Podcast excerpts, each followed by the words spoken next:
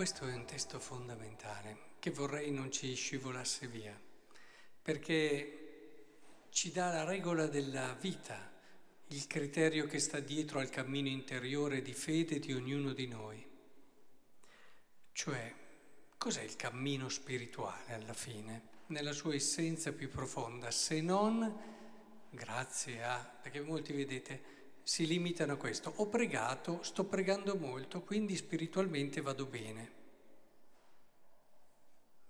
È un mezzo quello, ma non è detto che se uno prega molto spiritualmente sia in un buon periodo. Sto facendo pochi peccati, quindi sto andando bene spiritualmente. Non è quello il criterio che ti dice che stai andando bene spiritualmente. Questi sono mezzi importanti, ma per capire se stai camminando spiritualmente eh, dobbiamo capire quello che ci dice il Vangelo di oggi. Avete notato Gesù? Gesù acchiara questa cosa. Grazie al lavoro interiore che ha fatto, eh, tutto il lavoro dalla sua infanzia in avanti, le stesse tentazioni, il suo essere ritirato nel deserto, eccetera, eh, è arrivato a quella libertà che però non è mai raggiunta una volta per tutte, ma deve essere sempre custodita, a quel cammino che lo ha portato a vedere che la sua vita è la realizzazione del piano di un altro. E quando arrivi lì, capisci intanto che devi continuamente mantenerti libero nel cuore, quindi la preghiera serve a quello. Pensate, paradossalmente, gente che prega per forzare Dio a fare quello che desidera lei, no? Probabilmente in tante situazioni, a volte è giusto anche chiedere, lo dice il Vangelo, ma in tante situazioni si allontanano da Dio facendo così, perché eh, continuano certe persone a costruire loro la loro vita, ma il cammino interiore ti deve portare a diventare colui che con gli occhi di un bambino scopre giorno dopo giorno quello che Dio vuole fare di te.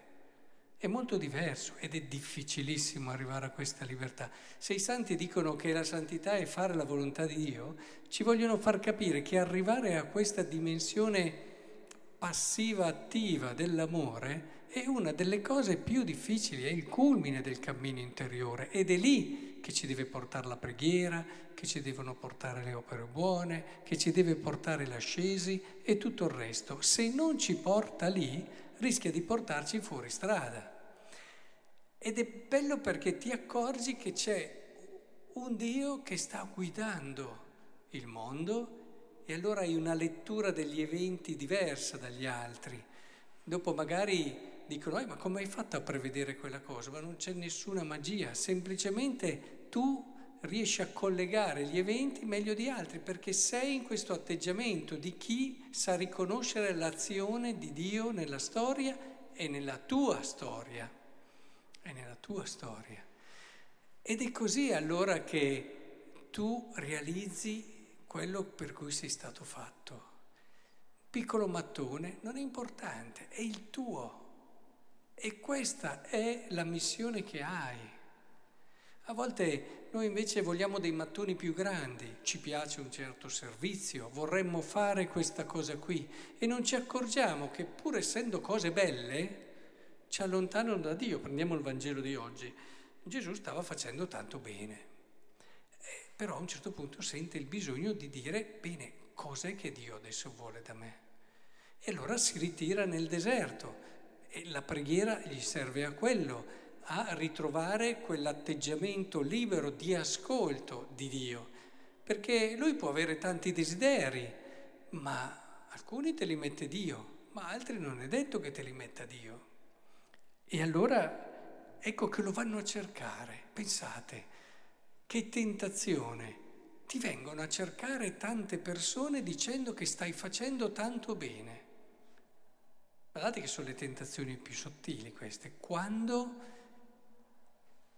il bene ci viene come ostacolo alla volontà di Dio. Posso fare del bene, accidenti, posso fare più bene, è qui che il Signore mi vuole. E no, non è l'unico criterio. A volte il Signore ti può chiamare altrove anche se lì puoi fare tanto bene, come è successo nel Vangelo di oggi.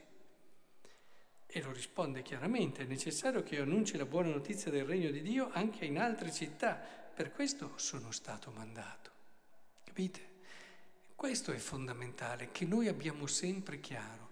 Chiediamoglielo con insistenza al Signore, questa libertà di cuore che ci permette davvero di... Io credo che dopo diventa anche così bella la vita.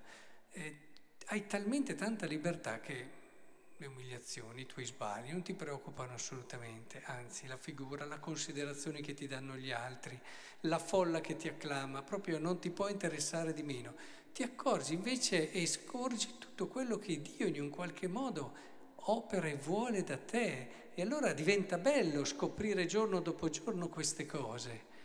E, e, la tua vita si riempie, magari vai in una direzione molto diversa da quello che pensavi, da quella che volevi, ma è quella la tua direzione, è quella la tua verità, è quella la tua missione. Ed è qui che non solo sarai felice, ma edificherai il regno di Dio.